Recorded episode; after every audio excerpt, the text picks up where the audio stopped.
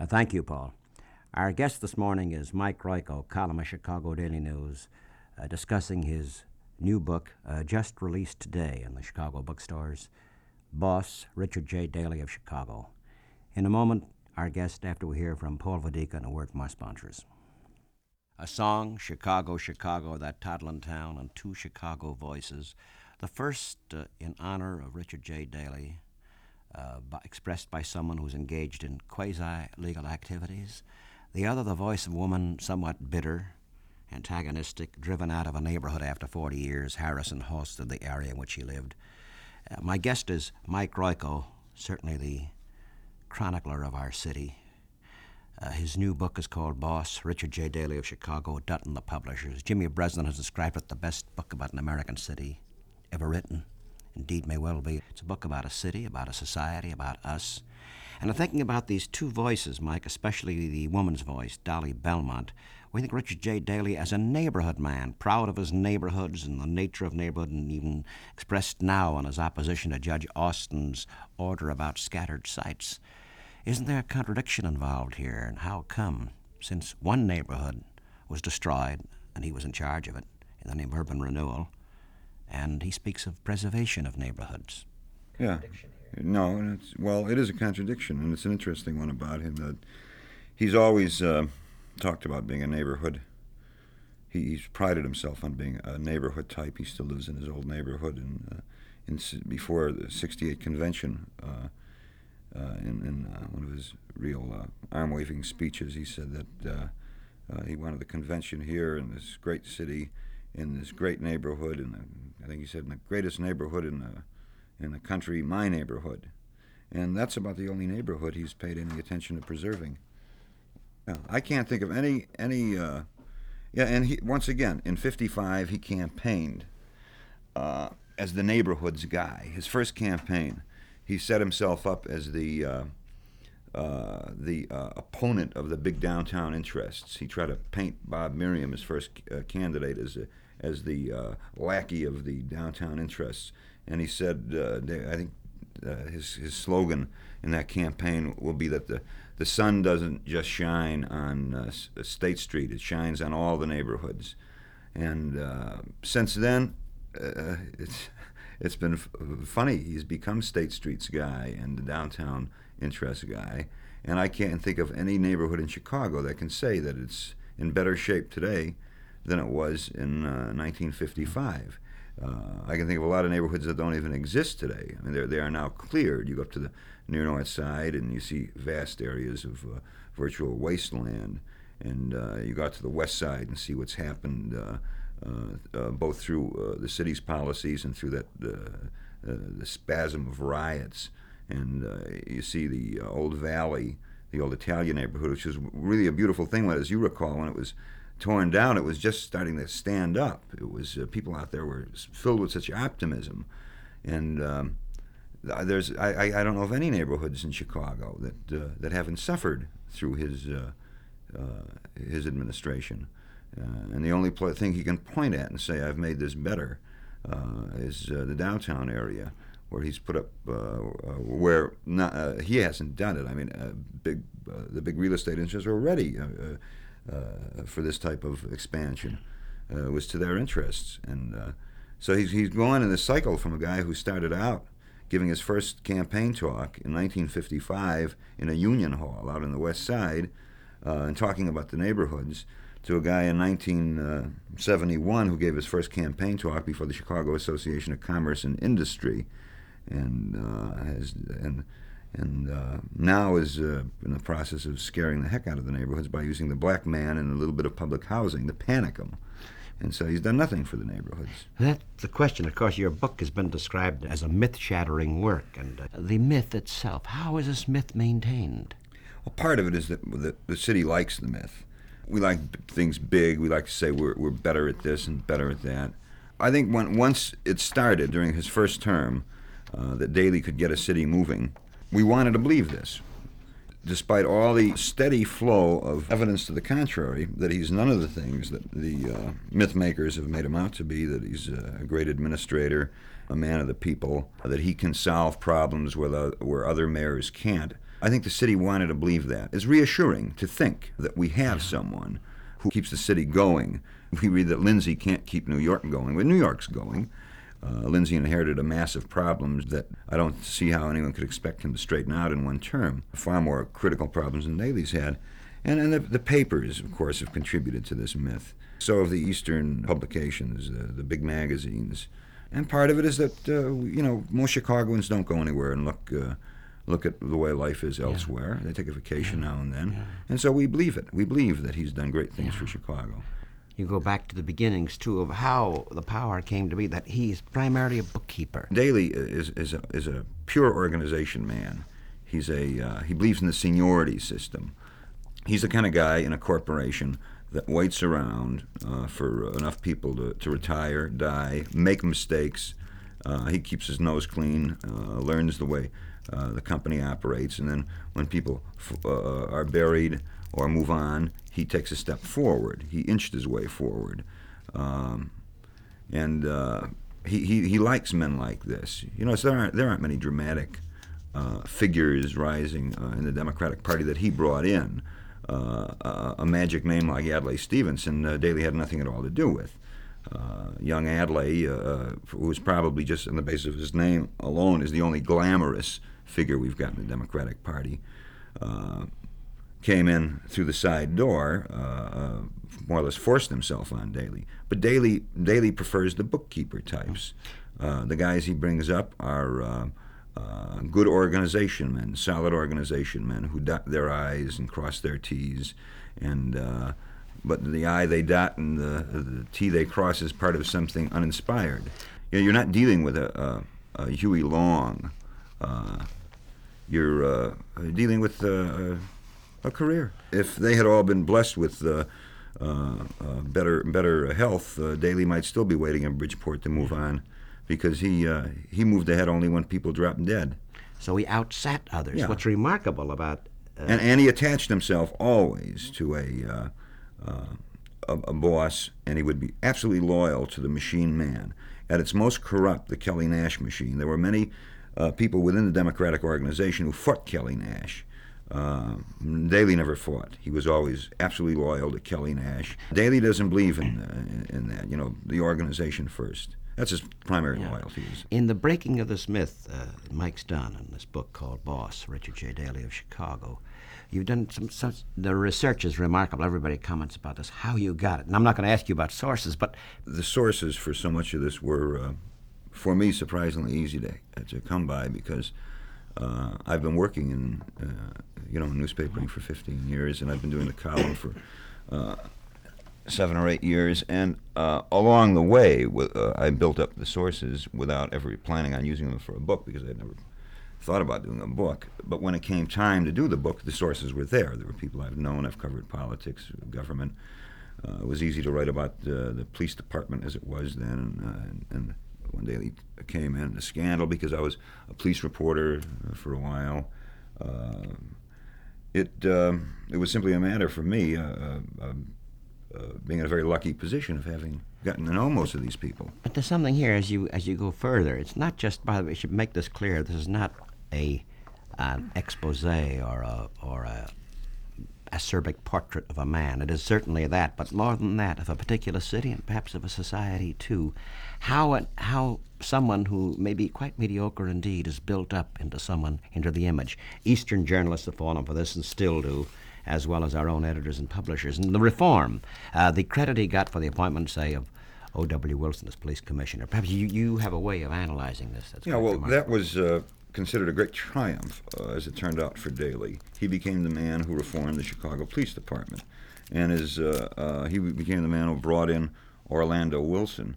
Uh, and it was another case. Uh, it was the same as all the other reforms that Daley was given credit for. He looks back now, and, and the editorialists will look back and and describe how he cleaned up uh, under his administration. Traffic court uh, went from being a uh, a cesspool of bribes to uh, fairly well organized now, I guess, although there's, there's much of that still going on. Uh, the police department, we, we, we, no longer have the, uh, the you know the, the wide open shakedowns, uh, but but they they they refuse to uh, Daley's boosters r- uh, refuse to recognize that he's never made one move toward reform until somebody got caught. And he had a scandal on his hands. Daley's really in the position of a guy who sits there and watches the arsonist set fire to the building without lifting, lifting a finger. And then when uh, when the fire is going, he calls the fire department, and and uh, uh, then he wants a medal for it. Uh, the, he was mayor. Uh, the police scandal occurred when was it 1960 or 61? Well, he had been mayor for six uh, six years, and when when he when people said this Chicago Police Department is the most corrupt police department in the country, Daley used to fly into a rage. We have the greatest police department in the country, he'd say. Well, he knew better than that. He had been a ward committeeman for many years. He had been uh, in ward politics since he was about 19 years old, uh, probably earlier. Uh, he knew what a, a, terrible, corrupt police department was. But until we uh, had that uh, the case of the coppers working as burglars, uh, he, and he was forced into making changes, he didn't. And even there, it was it was a, a, completely rigged thing. A citizens committee was supposed to pick Orlando Wilson, and Daley picked him because he was the best. He had the best image, and would uh, be the best man public relations in terms of public relations for Daley. So Daley Daley even rigged the uh, the selection process. Uh, the same thing we, we just saw it recently. Uh, they, uh, we had this whole mess with the assessor's office, and everybody knows for years the assessor's been been doing that, and this is no secret. If Daley is the the, the uh, expert on government that everyone says he is, then he he sure knows what's going on in the assessor's office he had a, one of his closest friends he put in there as assessor. Uh, he um, so, so, one scandal after another throughout his administration that would have probably knocked John Lindsay uh, out of the state of New York if he had anything to compare with these scandals. Uh, these and these were scandals of dishonesty. These were scandals of corruption. These weren't scandals of too many people living in one place, uh, of, of tough, aggressive unions that Lindsay's had to contend with in New York. Uh, these are scandals of, of, of uh, uh, crooks, theft, rascality, old, old-fashioned having your your hand in the cookie jar. And every time one of these happens, Daley appoints a committee and institutes reforms that were, should have been fundamental years ago, and then they pat him on the back for saying, ah, the mayor did it again. What's astonishing about Mike's book is this very point, and also tells us, too, about our molders of opinion locally, uh, Royko being, of course, the and Len O'Connor, a couple of the notable exceptions, is that immediately he has never personally ever been. A, it's always the underling who is. Yeah. He never, That's even right. now with That's the right. CHA fiasco and the dishonesty of it, you know, never personally, even the editorials. No, no, he he uh, he keeps the buffers between them. Uh, when something goes right, when when when there is when there's uh, something that they, the, the, the uh, boosters consider to be a triumph for, for the city, then they all credit Daley. Uh, if, the, if, the, Cubs won the World Series this year, you'd see Daley getting credit for it. But when there's uh, something wrong, they always blame the functionary. As one of your sources says, quoting from Mike's book on page 118 on this particular sequence involving Summerdale, and uh, one man, an alderman, tells Mike, and you say his word. Good for and you, and you go on. Yeah, because he had been he had been insisting that his police department was pure of heart and uh, efficient, and uh, then he be he, he, got caught and he reformed it. You know, as uh, we just I'm just uh, the book is filled with all these revelations about ourselves too and how easily we are taken, and of course we're thinking so much about health these days and the nature of ghetto life and our own life, health itself, pollution. His attempt to appoint his wife's personal physician as health commissioner no, was, he, he did it. He appointed uh, Dr. Morgan O'Connell, who was considered in uh, the field of uh, obstetrics, uh, at best, a, a, mediocre man. He wasn't even outstanding in his own field. The only reason he became anyone was because uh, back uh, 30 years ago or so, or more, he happened to be the guy, the doctor that young Richard J. Daley, then a state legislator, uh, retained to uh, deliver his uh, his uh, children. And other than that, there was no reason for Morgan O'Connell ever to do anything but live out a, a career in the field of obstetrics and retire, which he did. And he was bored in retirement. And so Daley brought him back to Chicago and uh, gave him a very high level job in the health department. And at the time, was a terrible health department.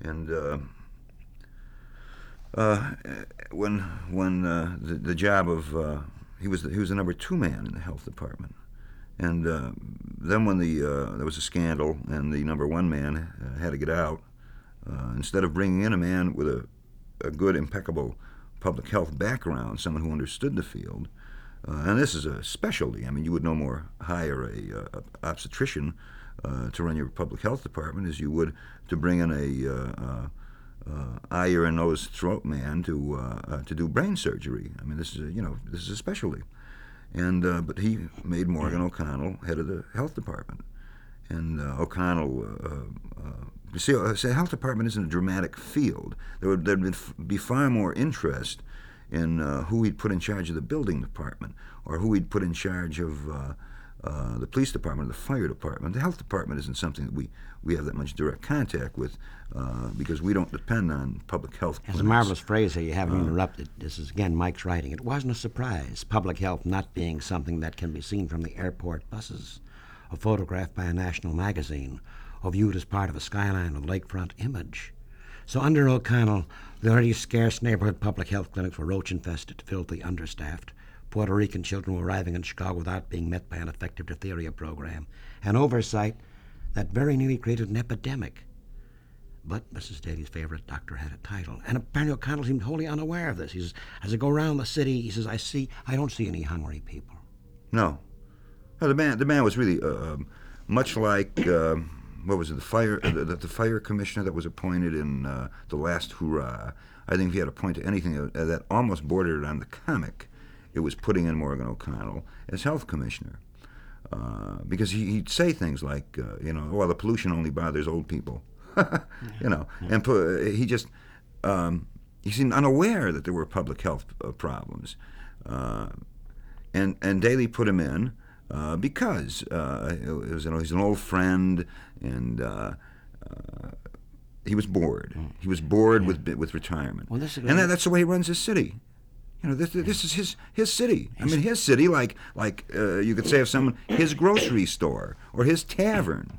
You know, and a man a man runs a tavern. If he doesn't like a customer, he'll tell him to get out. You're a troublemaker. And he'll let he'll hire his own bartender. Uh, well, this is his city. Daley runs this city the way uh, people run their own small family businesses, and uh, he brings in uh, old friends and relatives, and uh, and the, the fact that it that it, it probably it, what keeps it from being comical is that when you, uh, that health department probably in those days uh, because of the way it was run did result in uh, uh unnecessary misery and uh, possibly deaths. Yeah. So now you're dealing with human yeah, lives. Yeah. Now, the reason he bowed to pressure, and this pressure came, by the way, from some of his admirers, too, notably Dr. Eric Oldberg, who was astonished and stunned, a Daley admirer, stunned that he would appoint this uh, patently incompetent man. But you, you write, O'Connell made the mistake. The reason Daley did not keep money, not because of this, because of the, because he didn't he wasn't good at bookkeeping. Come back Daley the bookkeeper again. That O'Donnell O'Connell botched up his budget making procedures. Uh, for this, not for his medical shortcomings, he was ordered to retire by Daley. Always the meticulous bookkeeper. Right, right. He he. Uh, O'Connell, uh, the, the, medical people came to Daley, you know, and pleaded with him, get, get, "You can't do this. You know, you got to get rid of this guy." And uh, Daley, Daley was furious. He harangued them and raged at them and uh, sig the building, uh, sig the inspectors on them to check their hospitals and make sure they had enough stairwells and things like that, which is, you know, can cost a hospital a lot of money. Um, and he uh, then, but then he got rid of O'Connell because O'Connell didn't follow proper procedure in his budget preparation and submission, you know, and uh, which is about the, uh, the, last thing in the world that that is is in, is of any real uh, uh, uh, significance to the guy out there who's got TB, or, or, the the woman who needs prenatal care in a ghetto uh, his budget preparation isn't really that important. So it comes back again to the matter of a man's personal fiefdom, to use the phrase of the British journalist who was here in '68, James Cameron. And Mike, uh, Mike's book is so remarkable in that not simply the style with which many Chicagoans and listeners, I'm sure, are acquainted, the acerbic, biting, at the same time humanistic style, is that uh, the revelations that are here, the facts. You mentioned buildings and the other day, one of your columns, and it's in, implied in your book too, is that you get credit for an anti lead poisoning program, but his commissioner, Fitzgerald, some time ago, while ago. you were still working on the book, I think. Yeah. So anyone who wants to investigate this, you know, that is to force owners of you know slumlords to uh, redo their walls, or is doing a communistic act. Yeah, right.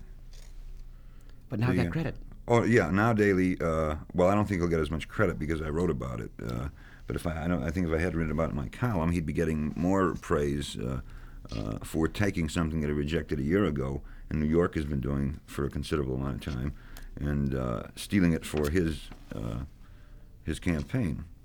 Another interesting thing about the machine is the way it survived, although people shouldn't need it the way they used to. Uh, that's one of the things that killed off political machines elsewhere is that uh, uh, you, you, you don't depend on the machine for a bag of coal or a bag of groceries anymore. Uh, and, and people shouldn't. I mean, you shouldn't have to sell your vote uh, for a bag of coal. Uh, but they've managed to do this, uh, and I, I think the secret is uh, both both I think a, a willingness in this city, a sort of a tradition to be bossed, and a liking for being bossed by by a great many people. Uh, plus, they're, they're they're not selling, uh, buying your vote for a bag of groceries. They're extracting your vote from you for a welfare check and the threat that you won't have it, or from uh, uh, a, a flat in uh, the Taylor Homes, which you might lose. Uh, the intimidation. Uh, it isn't even a good exchange anymore because you're getting what is due to you anyway, uh, and you still have to give up your vote. Where before, at least, it might be a favor that you got above and beyond uh, uh, what you had coming to you. And it, it was even a better deal then. Now we come to one of the most devastating aspects of Mike Royko's book, the nature of the machine as it is today. And uh, again, the image built of a political figure who was a master politician, who was shrewd. And your book indicates it isn't this at all. It's exactly the opposite, but fear, power. And the black community, for which obviously he's shown so much, to put the a mild word, indifference, is the one that has helped elect him, like a- Adamowski. Adamowski had a shade over 50% uh, of the white vote. He had, he had close to 51% of the white vote uh, when he when he ran against Daley in um, was it 63, and uh, Daley won uh, by a pretty good margin because of the enormous uh, black vote he received, and uh, at the time it was a, a, a, remarkable thing because if you look back to see just what he had done for uh, the, the blacks, he had done nothing for them and so much to them, and uh, through the uh, through the, the, the uh, fear mechanism in the machine, he, he, got they got the vote. You know, he'd get it eighteen thousand to three hundred in some wards, and uh, it wouldn't have mattered uh, who was running against them him, Adamowski. It wouldn't have mattered when those precinct captains go in there and the assistant precinct captains and the assistant assistant precinct captains. It really is hurting people out, and and uh, and when you look at you know you look at some of the precincts that deliver uh, 380 to five and see the way the people lived, and what were they you know what had ever been done for them. Uh, it wasn't re- returning favors. It was just uh, uh, it was the lash driving them out. We'll return in a moment with Mike Royko discussing his new book, Boss Richard J. Daley of Chicago. We return now to Mike Royko and uh, the subject at hand.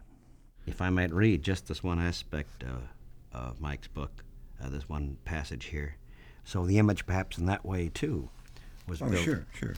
Um, he, uh, you know, uh, I'm glad you mentioned Kennelly because uh, you know you said he was a reform mayor, and once again the the, the cynical way, the machine, which uh, uh, goes back long before Daley was a force in it, uh, the way it works, you know, dragging in this uh, businessman who, who didn't really didn't have any great talent for running a city, uh, but because he had never been in trouble, and uh, the, in '47 the machine was cor- uh, the, uh, corrupt, and uh, uh, the, it was afraid that, that the, the voters are going to finally throw him out, as was happening in big cities across the country. So they brought in Kennelly, uh, who they knew was not really a very competent man, and because he was a very clean-looking man and a, uh, a grandfather image, and they stick him in office. uh, for eight years, and until they could retrench and uh, uh, kill whatever chance of a, a Republican up- uprising, an independent uprising there was in the city, and then they threw him out. Uh, but there was never any uh, real sincere uh, desire on their part for reform. Because when he did get in, the one thing Kennelly did that, that scared the daylights out of him was he was obsessed with civil service.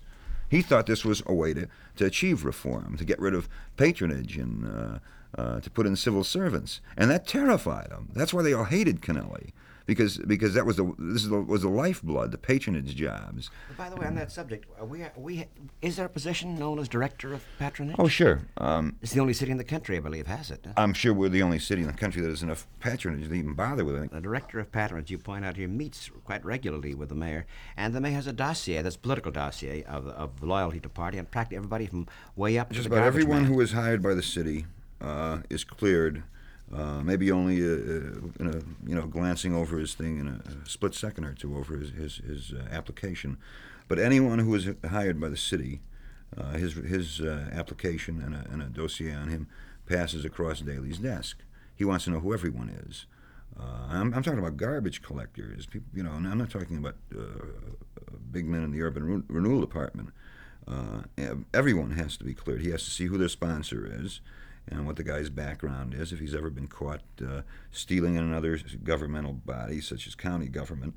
Uh, if he's ever been fired in a scandal, and they're putting, you know, the idea there is whenever there's a scandal, uh, a few people are fired, and then they uh, sit around for a while, and then they uh, are given a job. If they were fired in county government, they're given a job in city government. If they're fired in city government, they're stuck over in a state office if there's one available, and uh, they move around.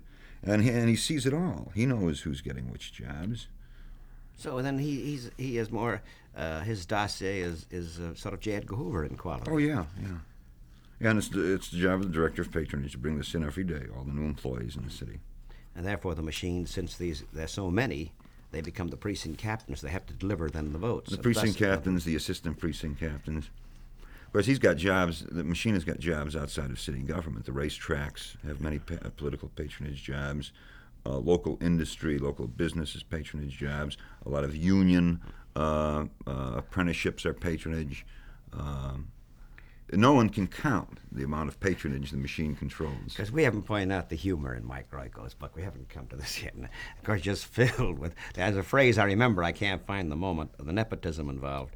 Uh, when uh, Mrs. Daley, if you can, Eleanor Guilfoyle married Richard J- Daley, writes Mike Royko, uh, her, how was it? Her parents did not lose a daughter, but gained an employment agency. Right, right. Uh, he did because because Daley himself doesn't have that many relatives, uh, but every time, uh, uh, well, when it, I, no one has been able to track down all the all his in-laws who are uh, on one payroll or another, and um, and then every uh, when his daughter got married, uh, she married a young man whose father uh, was a physician, I guess in semi-retirement, and they immediately Daley immediately plunked him in a, a, a fairly well-paying job in uh, in city government somewhere. And uh, if you marry into the Daley family, there's always something there for you. Well, the whole page in which you use biblical language. It's um, Genesis. yeah, wh- wh- when they're always talking about, uh, they like to talk about how there's room for everyone in the uh, in the Democratic part in the Democratic Party. Uh, you want me to run down some of these names?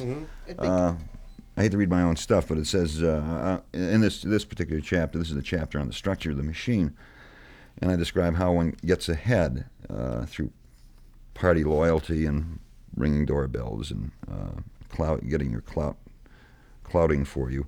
And then uh, another shortcut, one shortcut in the machine is nepotism.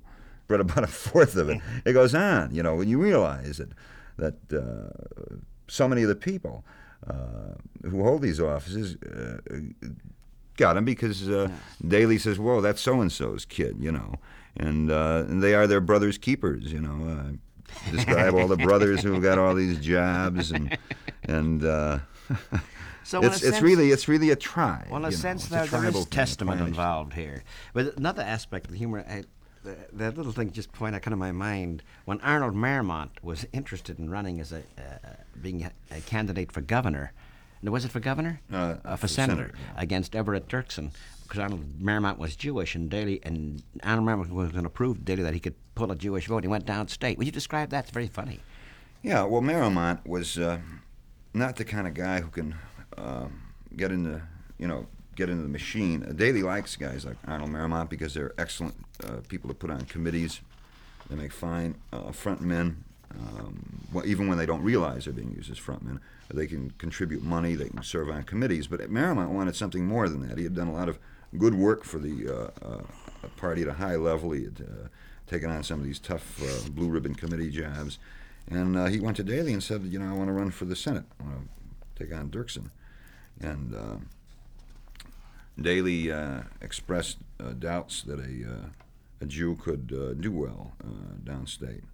And he suggested that Maremont go find out, you know, take a, a reading of downstate sentiment.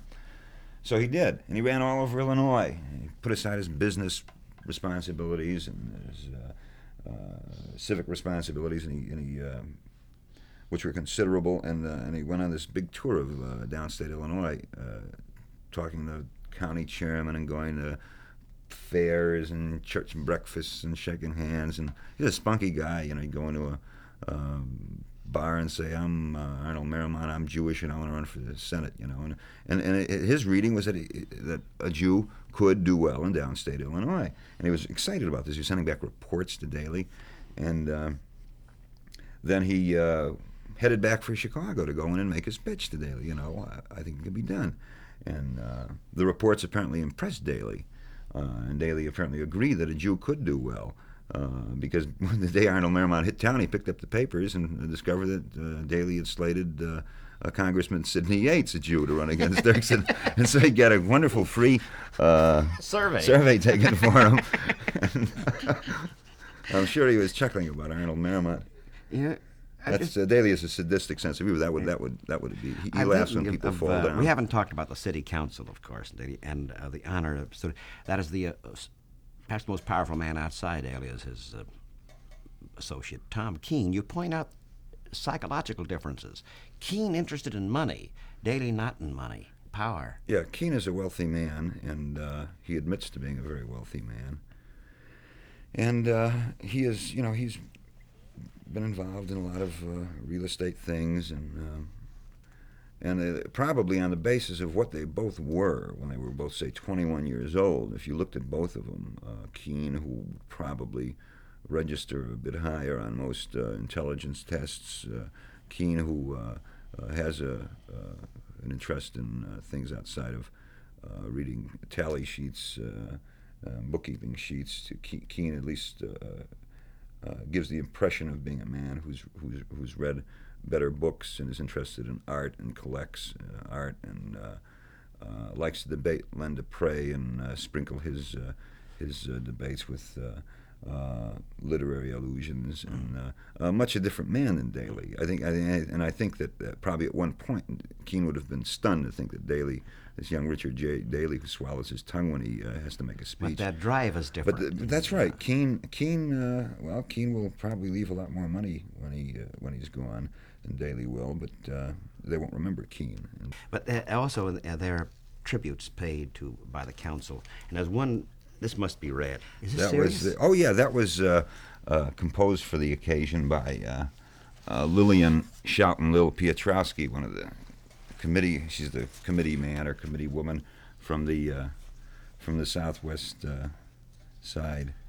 And uh, yeah, well, this is the way the, the, Democratic Central Committee operates. Generally, they get together, whatever the occasion is, and uh, I think if they if they were going to hold a, a, vote on whether or not to allow ash to have uh, new ashtrays at the, at the uh, meeting room, the first 18 people would get up and praise Daley.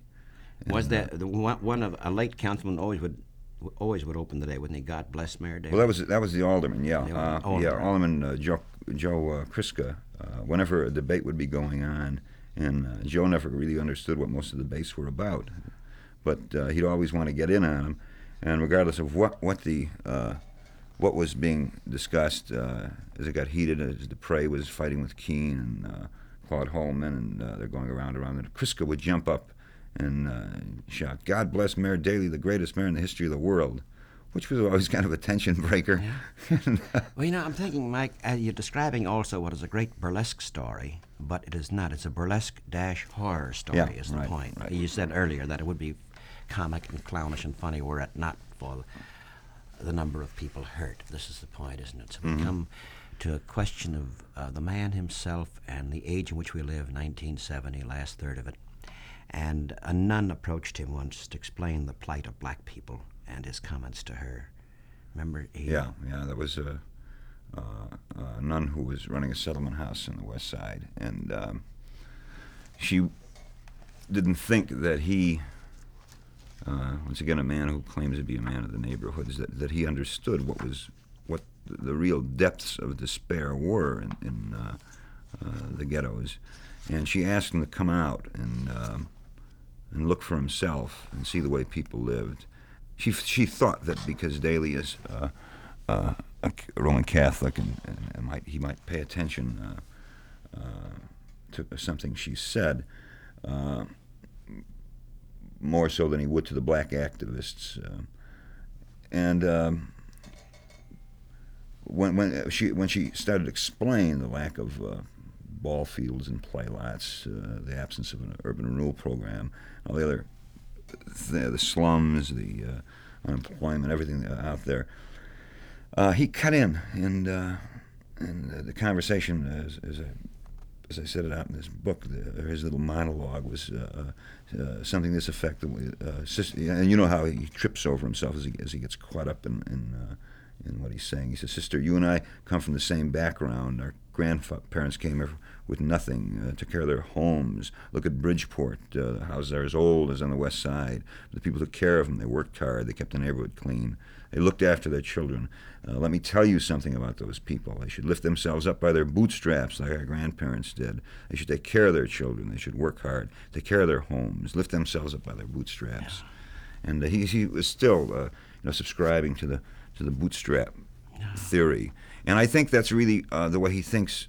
It's, it's, he thinks that's the way it's it's got to be done. And I think when he talks about uh, the public housing situation, I think that's the way it's got to be done. That the blacks will remain where the blacks have lived, and they will uh, eventually have to uh, pull themselves up by the bootstraps and gain admission to the rest of society. Just as you say that, I couldn't help but think, since we think of his, his being one of the apostles of law and order, as he put it, and some of, the, of course, his rather celebrated comments uh, after the Martin Luther King assassination, the lootings in the black ghettos, and that led to the Democratic Convention heir to that in his own neighborhood. Uh, he was was he at home when two young black students were going to buy that house and were attacked by uh, yeah. A pretty rough crowd from the neighborhood. Yeah, that, that, that's uh, been one of the great untold stories in this city since uh, since I've been working uh, as a reporter. Uh, was the uh, episode involving the um, purchase of a house uh, by people who wanted to move um, blacks in the Bridgeport. There was no question this was not a a, uh, a, a, a, case of someone just coming in uh, who happened to want to, a black man happened to want to live there. These were a couple of uh, uh um, provocateurs, uh, a school teacher who just decided to challenge Daley's beliefs in uh, brotherhood. And that's after he said there are no ghettos in right, Chicago. Right, right. And they they he, they bought a house, um, the two men, and decided to move blacks in. And to summarize, the blacks were who, the black who did move in, a young college student, uh, two, two, two young college students, were, were moved out by the neighborhood. Uh, there was a small scale riot. Uh, Daley's neighbors went out and busted up the windows and smashed up the house. And uh, the organization came in and intimidated the uh, real estate agent for the thing to break their lease and to give some white guys a long term lease. And the owners woke up to discover that they, uh, while they owned the house, they had the, their agent had leased it to uh, some white neighborhood people, and uh, it was it was I was out there when that happened. It was a, it was much like the uh, the feeling uh, the air that was there was in Selma of uh, real race hatred. And Daley was right there. He was a block and a half away, sitting in his house. He didn't uh, come out. He didn't walk down the street and say, "Look, you know, my God, you're my neighbors. you can't act this way. this is our neighborhood, sure, but." Uh, these people are citizens; they can move in here. uh, go into your homes. You know, leave these people alone. Let them let them move in and live. Uh, he never never stepped out of his door. He ducked it, and uh, and surprisingly and very disappointingly, the uh, uh, the papers and, the and television pretty well played the story down, possibly thinking that uh, uh, they would uh, just incite the situation even more if they, they wrote about it. Um, but that was a disgraceful thing. It was a disgraceful thing. You see, we come to the question of an advocate of law and order. Then you say, under what circumstances, for whom, or is there a double standard involved here? We come to it then. Oh, or to the defiance of a federal judge's edict now. Yeah, sure. Well, well, he's been defying it for uh, two years. You know, the CHA thing has been going on and on and on. The city's been stalling. Um, oh, he's uh, you know law and order. Uh, Daley's idea of, of law and order is uh, is you do what you you do what I tell you. That's that's law and order to him. We're really coming to uh, one of the other recurring themes of Mike's book, and someone has described this as a book. You can't stop a book whose time has come. And it's boss Richard J. Daley of Chicago, Dutton, the publishers, and all the bookstores, of course. You better start buying it. It is selling. I'm delighted. And Jimmy Breslin described it the best book in American City ever written. It's really default, is it not? We come back to that subject again. Myth. Joe McGinniss wrote a book about the selling of a president in which Nixon was sold in a manner of merchandise, a pack of cigarettes. Here is something much deeper, 16 years now, to 20 perhaps. And so it's the selling, is it not, of an image here? And so many people are guilty of this here in our city. Oh, sure they are. And uh, the self deceit, people who should know better. But they're always they're, they're always afraid. Well, what's what's the choice? Uh, uh, John Waner, uh, before he even uh, had a chance to campaign, was marked off as a, as a loser and a nothing. And I've talked to editorial writers who, who, who still don't know, still don't know anything about John Waner. Uh, it may be that John uh, Waner was not uh, would not have been a good mayor, but he should have at least been given a chance uh, to run. Um, they've always dismissed Daley's opponents. I think I think the city has has wanted a boss, and I think that's why. When you say the city, Mike, this is the question. When you say who is the city? What I mean is the, the people of influence in the city. The people of influence in the city have wanted a boss, and and uh, and they've had they've had what they wanted. Yeah. And, and when he when he's done, he's going to leave. Uh, when, when, if he's reelected as 20 years, he'll he'll leave a city that uh, is in very terrible condition, uh, where, where you know he'll he'll have the people will be hating each other even more and fearing each other even more, and uh, looking for a way to get out of here. Uh, and all roads lead to the suburbs. All the expressways were built to get you out in, from the suburbs into the loop and uh, even the high-speed public transportation was geared. You know, the Skokie Swift uh, gets you, gets you out to Skokie. You know, Mike's book, uh, your book begins. It's very simple. The beginning, deceptively somewhat powerful.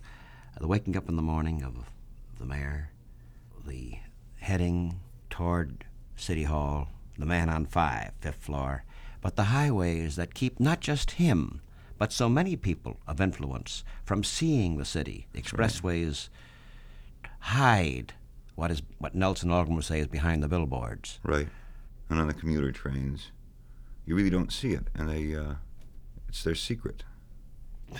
I can't help but think, after the comment uh, that made uh, Mayor Daley world famous before the before the Democratic convention about maim, shoot to kill, etc. Uh, some Earl Bush his press aide said the press misunderstood. It was damn bad reporting. They should have printed what he meant, not what he said. yeah. Aside from that, the book is revelatory, and uh, how necessary, needless to say, it is. If we want to know about the city, we want to know about the city, we want to know about a community, about a neighborhood, and about ourselves too. There's so many aspects of it we haven't discussed since we're simply just, you know, just browsing through it. But again, the question of receiving credit for that of which he was part all the time before the pressures for reform occurred. Yeah. He took what he, was part of his way of life, and whenever somebody got caught, uh, he either if he couldn't if he couldn't clean it up quietly, he went in and said, uh, "Well, we've got to do something, or they'll able to throw us out." And uh, then he did whatever had to be done at the moment, and then he was hailed as a great reformer and a great uh, administrator. And even given credit for a summit meeting. Recently, a political editor of one of the uh, local papers spoke in reviewing Mike's book, uh, praising Mike's book, of course, because who couldn't? It's quite remarkable.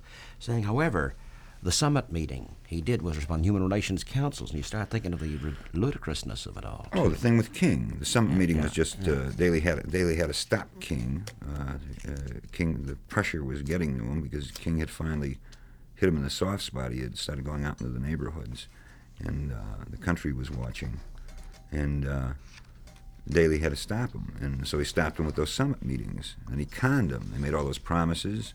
Uh, scattered public housing. Scattered public housing was one of the things they agreed on at the summit meeting. It just wasn't Judge Austin's uh, uh, order. This was agreed upon between Daley and uh, the people representing him and uh, Dr. King.